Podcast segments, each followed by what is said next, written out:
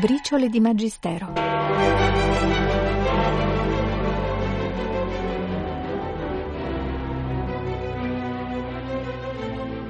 Da ex operaio, San Giovanni Paolo II fu molto sensibile ai temi del lavoro umano e conosceva molto da vicino le ansie, i problemi, le aspirazioni dei lavoratori. Non a caso la sua terza enciclica, Laborem Exercens sul lavoro umano, pubblicata nel settembre 1981, fu espressamente dedicata a questo tema ed è noto il grande sostegno da lui dato allo sviluppo del sindacato polacco Solidarność negli ultimi anni della guerra fredda. Nel corso della sua visita in Emilia nel giugno 1988 il Papa incontra gli esponenti del mondo agricolo. Piacenza, 5 giugno. Parlando di lavoro intendo riferirmi a tutte le dimensioni in cui esso si è sviluppato e trasformato lungo il corso dei secoli. Lavoro agricolo, artigianale, industriale, tecnologico, professionale, culturale, artistico. Siamo di fronte a una dimensione costitutiva dell'esistenza dell'uomo sulla terra. In lui, fin dal principio, è inserita la vocazione al lavoro come una predisposizione naturale. Non è dunque inutile richiamare l'attenzione sullo scarso apprezzamento con cui è considerato dal punto di vista sociale il lavoro della terra, tanto da creare negli uomini dell'agricoltura la sensazione di essere cittadini di seconda categoria. Risulta così più difficile superare la tentazione di fuggire dalla campagna verso gli anonimi agglomerati urbani, industriali e i centri amministrativi. Occorre dunque rigenerare la coscienza civica e la consapevolezza del valore primario che riveste il mondo agricolo. Voglio riaffermare davanti a voi quanto ho scritto nella lettera enciclica Laborem Exercens, per incoraggiare quanti sono rimasti fedeli alla terra e quanti stanno recuperando il gusto per il lavoro rurale. Ecco le parole. Il mondo agricolo offre alla società i beni necessari per il suo quotidiano sostentamento. Perciò riveste una importanza fondamentale. Occorre ridare all'agricoltura e agli uomini dei campi il giusto apprezzamento come base di una sana economia nell'insieme dello sviluppo della comunità civile.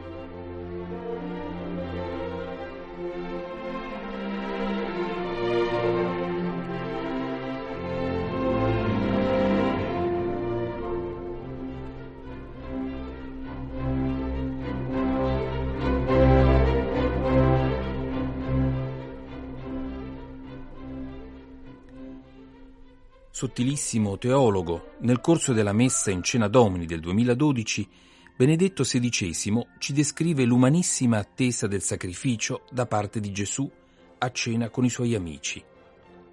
In quel momento, dolce e dolente, il Papa ci invita a leggere quasi il calco dell'amore sconfinato di Dio per gli uomini e ci pone una domanda.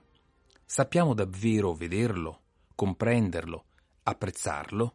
Nel desiderio di Gesù possiamo riconoscere il desiderio di Dio stesso, il suo amore per gli uomini, per la sua creazione, un amore in attesa, l'amore che attende il momento dell'unione, l'amore che vuole attirare gli uomini a sé per dare compimento con ciò anche al desiderio della stessa creazione Essa infatti è protesa verso la manifestazione dei figli di Dio.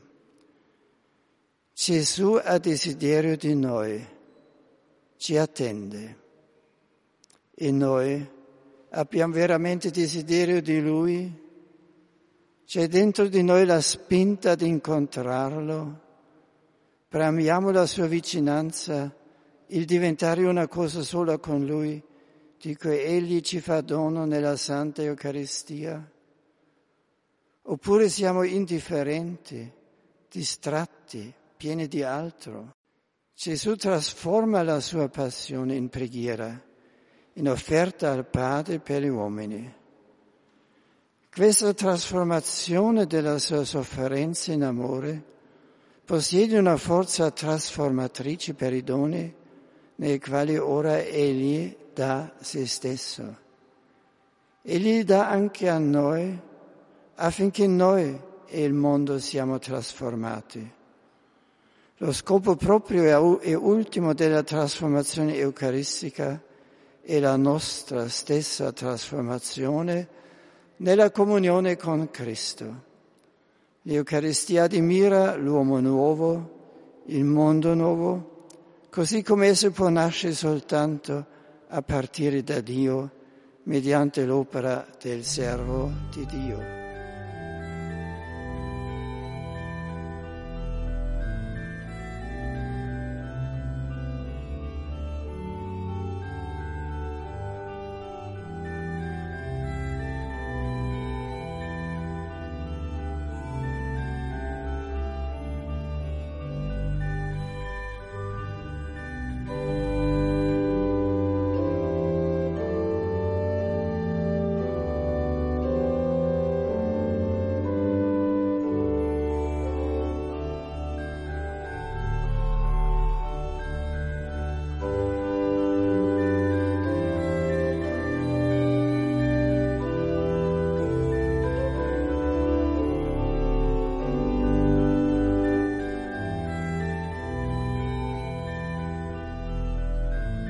La parrocchia, la seconda famiglia, centro di accoglienza per tanti giovani anziani, per persone sole, per famiglie, fulcro di incontri e di attività. Ne tesse l'elogio Papa Giovanni XXIII, celebrando la messa dell'Assunta del 1962 nella parrocchia di Castel Gandolfo. Oh la parrocchia, quale dono del Signore nella vita della Chiesa. La parrocchia, la parrocchia, che oasi di grazia, di delizia e di benedizioni per quanti vi appartengono, di tutte le età, di tutte le classi sociali, in ogni evento lieto o doloroso.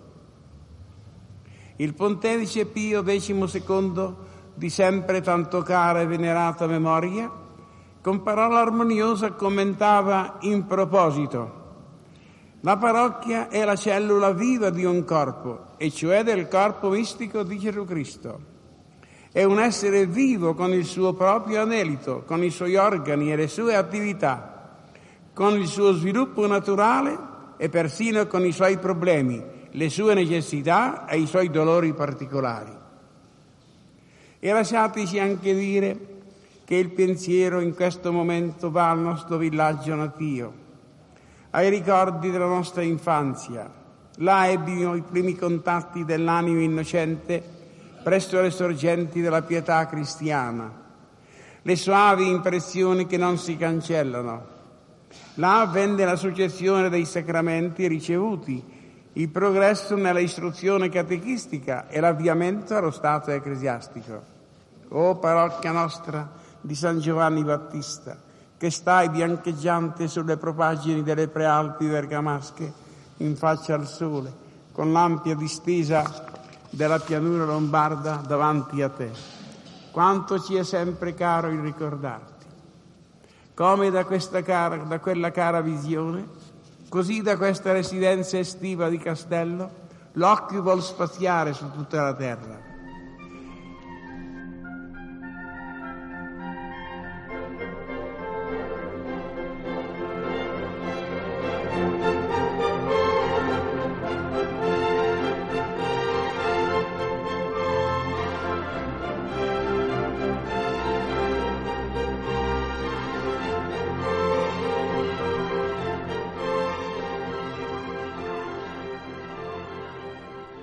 1948, vigilia di Natale. Il mondo quasi non crede che la guerra sia davvero finita. Incontrando i cardinali per gli auguri di Natale, Pio XII riassume quali siano i caratteri di una vera volontà cristiana di pace.